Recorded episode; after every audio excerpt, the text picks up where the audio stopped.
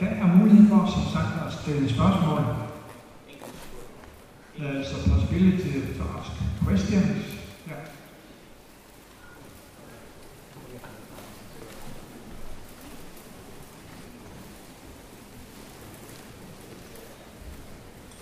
Yes, thank you very much. Um, I think it's a beautiful picture about religion and science merging into one big picture. But I guess you can't deny that there's some points where the two subjects actually contradict. I mean, stuff like how did the universe begin? The Bible says, well, seven days appears, it created, God created the light, the earth, the human being, um, and created all the animals separate. Also, science said, okay, evolution happens, and the Bible said, well, uh, humans and animals were created separately. I mean, how do we agree on those? You, you also said that uh, at least uh, when science doesn't make itself greater than it is trying to explain questions it can't explain. So here's some Christian, where I think Christianity has gotten into trying to explain scientific questions. Sorry for the long question. Thank you. Well, I think that's a very good question. And to begin with, I think we have to recognize that there, there is a major debate within Christianity about how to interpret the book of Genesis.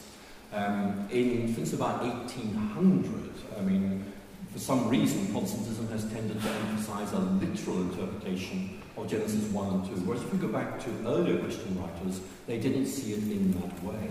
So I think there's a very important debate here about um, how we interpret the books like Genesis and so on.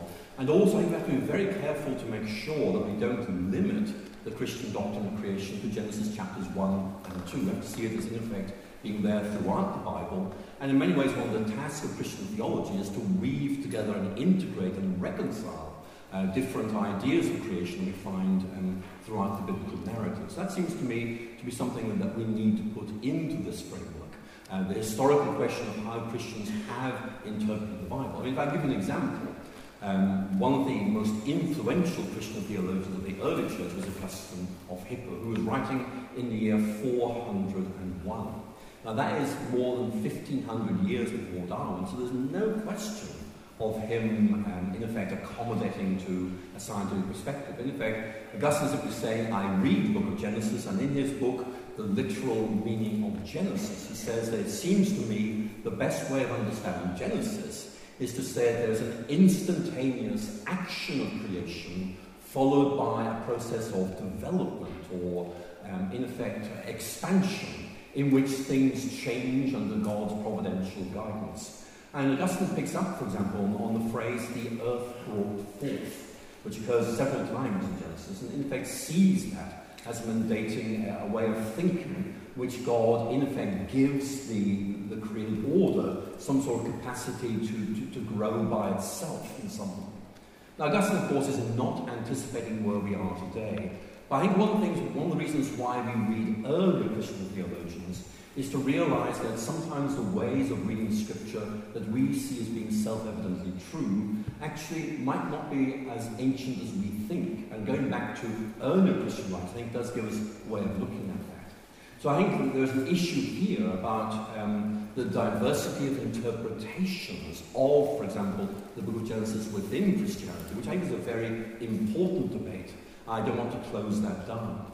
But I, I would not say that the, in capital letters, Christian view of creation is, for example, in seven days. I accept that is a Christian view, but there are many others. And the paradox, I think, for some is that these views of creation originate from a, a deep prayerful engagement with Scripture, and they just happen to be different.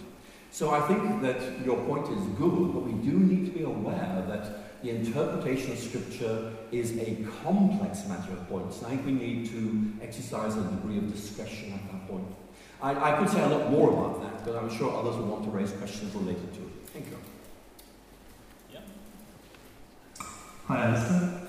Um, I think that a lot of us present here tonight are both thriving and uh, also struggling with meeting persons who have difficulties arguing uh, against these exact arguments that you present. Christianity. Um, and a lot of us are both personally confronted with and also personally invested in uh, being able to distinguish between as a sort of cosmological construct and religion, which can be interpreted as, probably a, a, cultural representation of this cosmological or absolute truth.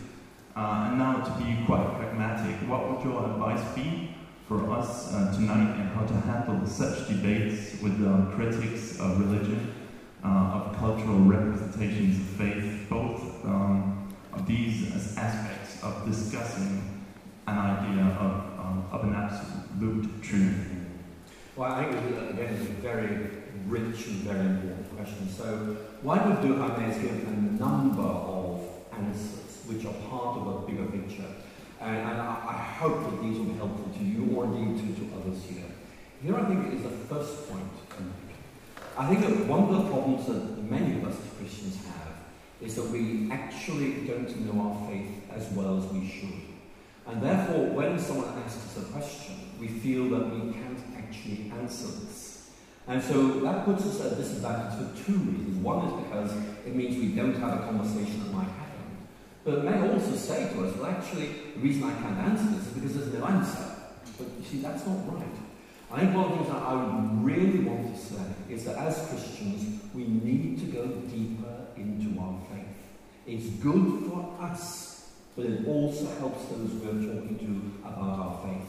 So that, that's the first point I want to make. The second point I want to make is that I understand entirely that many Christians feel very, very reluctant to to talk about their faith or indeed to defend their faith to their family, friends, or you know, whatever it is, or indeed colleagues at work. Because you know, it is a political issue that can be quite difficult at times. But I think there is something that does need to be said here, and it's this.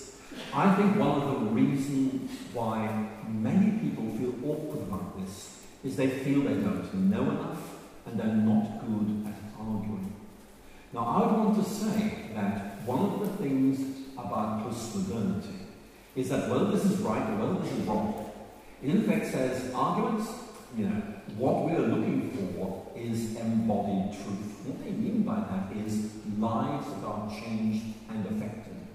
And one of the points I want to emphasize tonight is this. I realize there are many people here tonight who may feel, look, I, I, I can't quote C.S. Lewis, I, I, I can't deal with Richard Dawkins, I, I, I'm useless. I would say you are not. That one of the things you can talk about is the difference that your faith makes to your life, how it helps you cope with suffering, how it enables you to reach moral decisions, how it enables you to grow as a person. And one of the points I'm emphasizing here is really very important, and it's this. It's not just that faith is right, it's that faith works. The point I'm trying to make it's real. It's not a set of ideas, it's something that changes lives. And therefore, in effect, what you are saying is look, faith is something that has changed my life. By implication, it could change yours as well. That, I think is very important. The third point I want to say is this. Um, when I was growing as a Christian, I, I would endorse every single thing you said as a younger man. You know, those were all thoughts that went through my mind. And then I remember I kept asking people awkward questions, you know, and, and, and uh, someone actually was so fed up with me and said, oh, for goodness sake, why did you read C.S. Lewis? Uh, and, and I did. I actually had my first book by C.S. Lewis I bought on the 7th of February in 1974. I know the date because I was so poor in those days that every time I bought a book with big events, so I would write the date on it. But the point is, I read this, I thought, my goodness, this is good stuff. And this guy, this guy helps me. And so I started buying more books and reading them. And actually, every time I go back to Lewis, I see something I missed last time around. The point I'm making is, you need to read a bit and say, I found someone who actually is helpful. This, this person is asking some questions I need to answer. Actually, I, I don't agree with everything they're saying, but it's really good because it helps me develop my own ideas. So I want to say to you and to everyone here is find some Christian writers who you find helpful. Don't become their slave. Let them become people who resource you and help you think things through. And when you've done with them, you want someone else. But the point is you need that. And um, I've benefited so much from that kind of wisdom that has from others, but all I can really do is say that um, You know, there's so much there waiting. So find the people that seem to speak to you and let them enrich your vision of Christianity and help you answer these questions that are there. Thank you. Does this work? It does, yeah. Um, you, thank you for the picture with the boiling kettle. Uh, not here, by the way. Um, how, can you talk about religion as and science as two ways of talking about this bigger reality. How is Christianity the better um, religion in this uh, bigger picture than Islam or other religions? Well, that's again, that's a wonderful question, um, and that would be a lecture, I have to say. And, I'm going to be very well behaved and not give a lecture, but I, I, it's just an important question. I want to answer it. I, I, go back to that quote I gave from C.S. Lewis about I believe Christianity, I believe the sun is risen, not only because I see it, but because by it I see everything else. And what Lewis is saying is that in his view, and as a matter of empirical discernment, Christianity gives you a deeply satisfying understanding of human experience and the world around you, as well as seeming to have very good historical and empirical roots. Now, I, I, don't want to get into an argument about, you know, you know, who's best. What I'm saying is I found in Christianity something I did not find in atheism and I do not find in other religious systems. I don't disrespect them. I simply think I have found something that works much better and I believe to be right and trustworthy. And want to share with people, not because I want to dominate them, but because I want, in effect, to share good things in life with everyone else. And so, I, in effect, what I say to people is not, no, you're wrong, I'm right. It's just that I found something here, which is just so wonderful. Can I share this with you? and I try and explain the difference it makes to my life and invite a discussion along those lines. So I think that that is the way I would begin to engage the very good question you have made. I mean, I would not want to present myself as somebody arrogant who is imposing, but rather someone who has stumbled upon something very, very wonderful. And having found it, and having appreciated it, I want to share that with other people. So that, that seems to me to be a, a way of beginning to do that. I'm not disrespecting anybody. I might be disagreeing, but above all, I'm simply saying, let me tell you what I have found. What do you think? Thank you.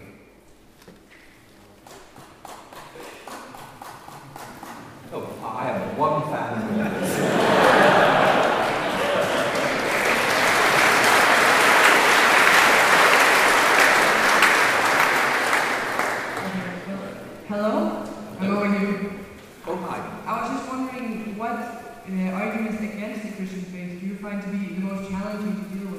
Thank you.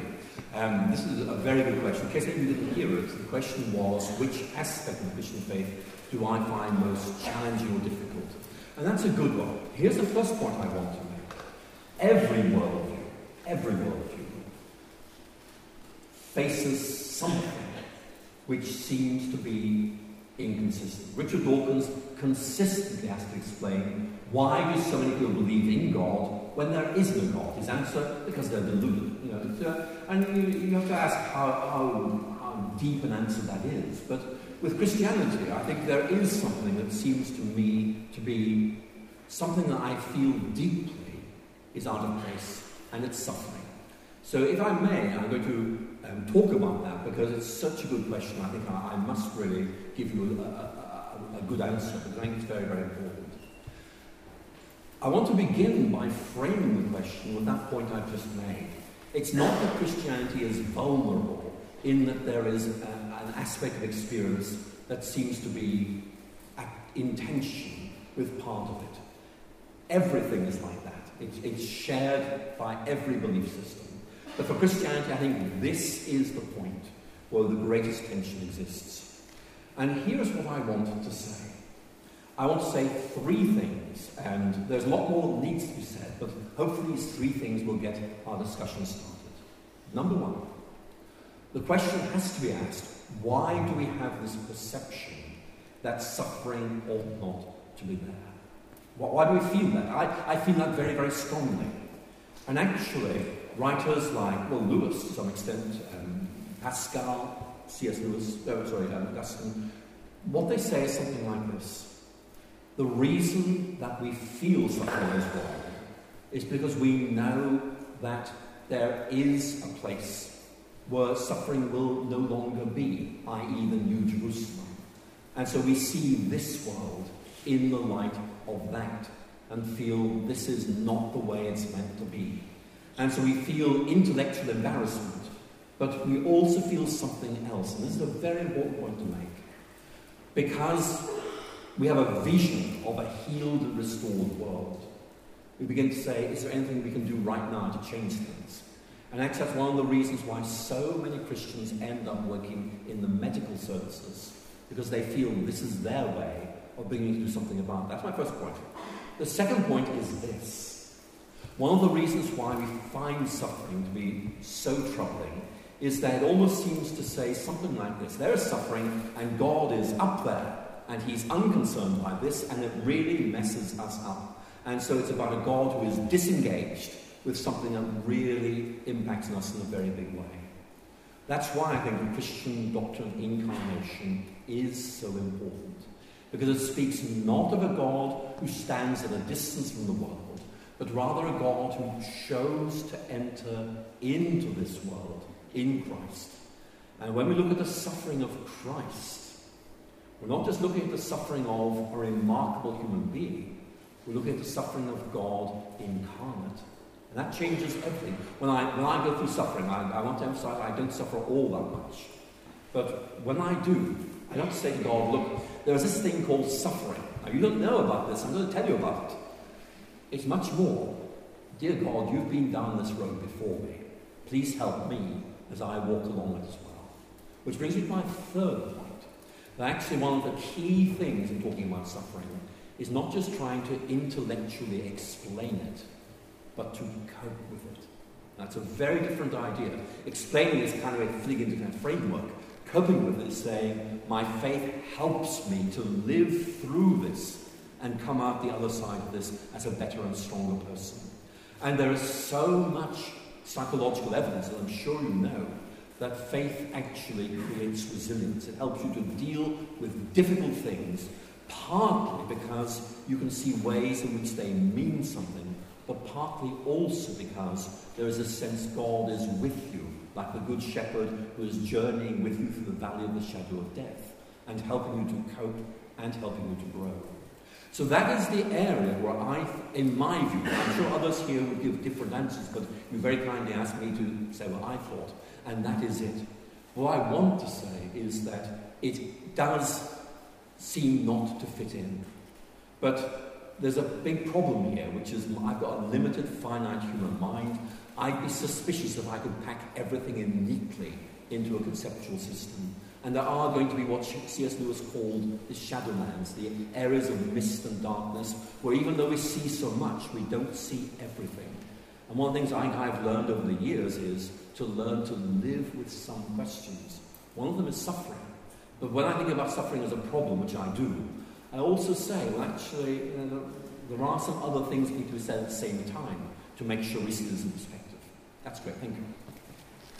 We have time for, um, yes, more, please. Let's keep going. Thank you for the answer to the other question.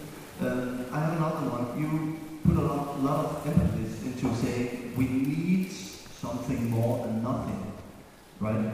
But just as you, I've become a Christian rather than being it my whole life, so I can get back to the point where I was not a Christian. So, is that really an argument of whether it's true or not that there is a God? Do you get my point? I get your point. Because it's, it's that we need something, I think it's more like a human comfort rather than like trying to explain why it's reasonable. That there is I think this is a very good question. So let, let, let me try and pack this up. I'm not saying Christianity is a need-based religion at all. I, I, it's very clear it's, it's not. But one of the things I would want to say, I think very, very clearly, is this. That on the basis of a Christian theology, we look at human beings, and that theological framework allows us to see and discern certain things. Let me just unpack that because I like the question very much and I want to answer it properly. What I want to do is talk about the Christian idea of the image of God, which you find you know, in the book of Genesis, you know, man woman bearing God's image. What does that actually mean? And as I'm sure you will know, there's a, a long history of Christian interpretation of that. There are three main things I would bring up. There's um, J.R.R. Tolkien's view that, in effect, our capacity to create and tell stories is indicative of our bearing the image of God. But there's the other two I want to mention. We find one of these explored in Pascal and C.S. Lewis, and it's this God created us in order to relate to Him. And if we don't do that, it means that we experience emptiness or a sense of dissatisfaction which in effect is not just emptiness and dissatisfaction, it is in effect an emptiness and dissatisfaction because we do not, we are not fulfilling the divine intention for what why we were made. And it's a theological framework which in effect says, well, here's, here's Augustine's famous prayer, which you probably know, but makes the point very well. Augustine prays these words, you made us for yourself, and our heart is restless until it finds its rest in you. And what Augustine is saying is look, this, this is about the truth of the Christian revelation being brought to bear on human nature, leading us to interpret certain human emotions or intuitions in a thoroughly theological way. In other words, we, although others may say, oh, I have a feeling of dissatisfaction as well, Augustine is saying the Christian theological framework allows you to interpret this as in effect a longing for God which cannot be satisfied by anything else. So that, that's a, a very important point to make. It's not inventing something, it's about theological discernment of human experience and feelings from a Christian perspective. That I think is a quite important point to make. The second point I want to make really builds on this, and it's about recognizing that, um, that, that that we do as Christians need to have a distinctively Christian way of looking at human nature. And I, I, began to look at this very, very briefly when talking about, you know, we need to say more than just we're atoms and molecules. You know, we need to add to that. What else is there that can be said? And it seems to me that one of the things that we can say very, very clearly is that as Christians we understand ourselves to be the beloved but fallen creatures of a loving and gracious God and that that actually, in effect, begins to help us to understand our status, our identity, and it doesn't just identify the problem, it begins to open up the way to a solution in redemption in Christ. So, what I would say to you is that um, uh, although I appreciate it may come across as sounding a bit like we need God, therefore human needs are determinative, it's much more the Christian brings a theological framework through which you look at and interpret human aspirations, longings, and needs. And from a Christian perspective, you realize they are pointing in this direction. You then say, well, look, let's test this out, let's make sense of this. And you can talk about how, you know, I can talk about how coming to faith in God really changed me in a very, very deep way, which I would interpret theologically even though I might express it in terms of my felt emotions and so on. Now, I say more than that, but it just begins to give you an idea of the kind of framework I bring to bear in responding to a very good question. We can take a few more, I think perhaps two more. So, who, who shall we hear from? Two more voices. We haven't heard enough female voices, so uh, that's, that's a very heavy hint, but uh, let's see what happens. Hello? Um, you said that religion and science are two different ways of describing the world. Um, I was wondering, is atheism compatible with science and religion? Um, I, I, may have misunderstood your question, so if, if, this seems to miss your point, I do apologize. I mean, what I think an atheist would say is that from an atheist perspective, you can give an explanation of science as a self-contained system, and you can also give an explanation of religion as a human creation. So you do not need, from an atheist perspective, to invoke God to account for religion. But then you'd have to add all kinds of footnotes, I'm afraid. Let me just give you an idea of some of the footnotes you'll have to give. One of them is there is no agreed definition of what religion is. That's, that is really a very, very big problem. Um, I think that what you, what you, need to do is try and clarify what that word means. The second point I think I, I want to make, which is uh, really significant here, is that there is a lot of evidence that religion is almost a natural human outcome. Now, I'm not saying that means we make it up. It means that there is something about us that, um, which you can interpret easily from a Christian theological perspective, but it's about wanting to be part of something bigger. It's about this discernment that, you know, that, that we are very, very small. There's something much bigger than us. It's about this realization we need some sort of meta-narrative, to use a good word, to actually not only make sense of life, but by which, on the basis of which we actually live. And that actually, I think, helps you understand why religion is so important as a phenomenon. But of course, that does not in any way invalidate Christianity as a faith. It's simply saying that you can give at least some sort of explanations why Christianity has been so successful on purely human grounds. But of course, there is so much more needs to be said. I think that, that's one of the reasons why I think um, you know, atheism really has to make this presumption that religion is simply a human invention. And that, is, that, that, that proves to be very, very difficult. Let me tell you why it proves to be so difficult. Uh, Richard Dawkins is very, very positive about human nature, but thinks religion is ghastly.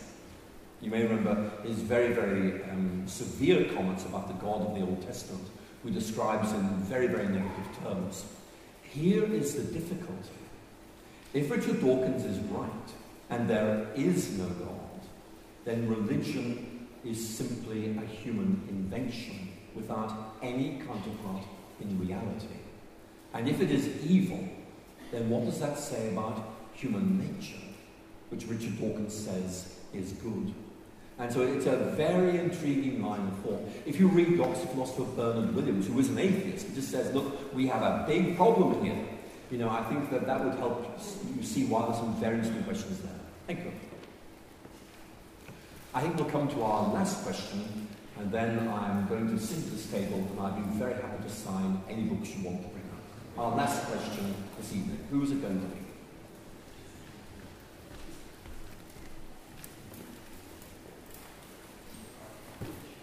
Could you maybe give some further reflections on your view on the Bible? Can we approach the Bible in scientific ways?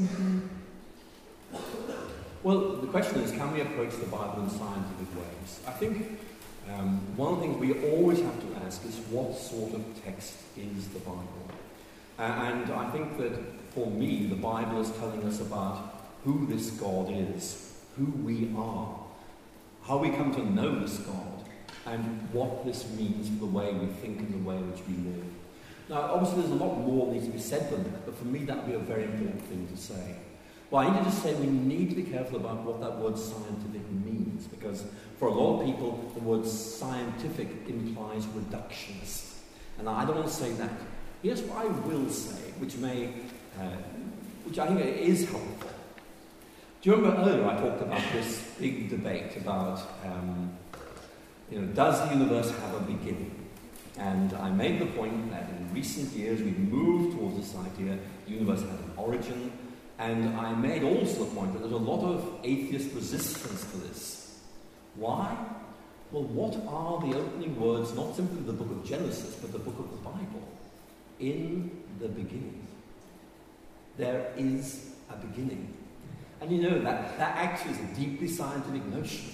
And I sometimes wonder, you know, why actually people didn't pay more attention to that when they're having these debates about the universe. But maybe that's a simplistic way of looking at it, but it does seem to me that actually it raises some very important questions. In general terms, what I want to say is that Scripture gives us this wonderful framework of a God who creates an ordered world. And we can make at least some sense of this because God has made it in that way. And wonderfully, it's also a world that's able to bear witness to the God who created it. And that's why I cited Psalm 19.1. I think I'll cite it again just in close of this. You know, the heavens declare the glory of the Lord. If you think about it, I mean, Israel already knew there was a God. So it's not saying, oh, we look at the stars and say, hey, there's a God. No, what they're saying is, we already know there's a God. And we look at the night sky, and it's beautiful and overwhelming, and that helps us to grasp the it's like the imaginative enrichment of just how wonderful God is. It helps us to grasp the emotive, the, the imaginative aspects of faith. Not just there is a God, but this God is overwhelming and awesome, and that is really wonderful. But I could say much more, but I think I probably said far too much tonight, so I'm very happy to hand over to our distinguished chairman, and then I will sit here and sign books.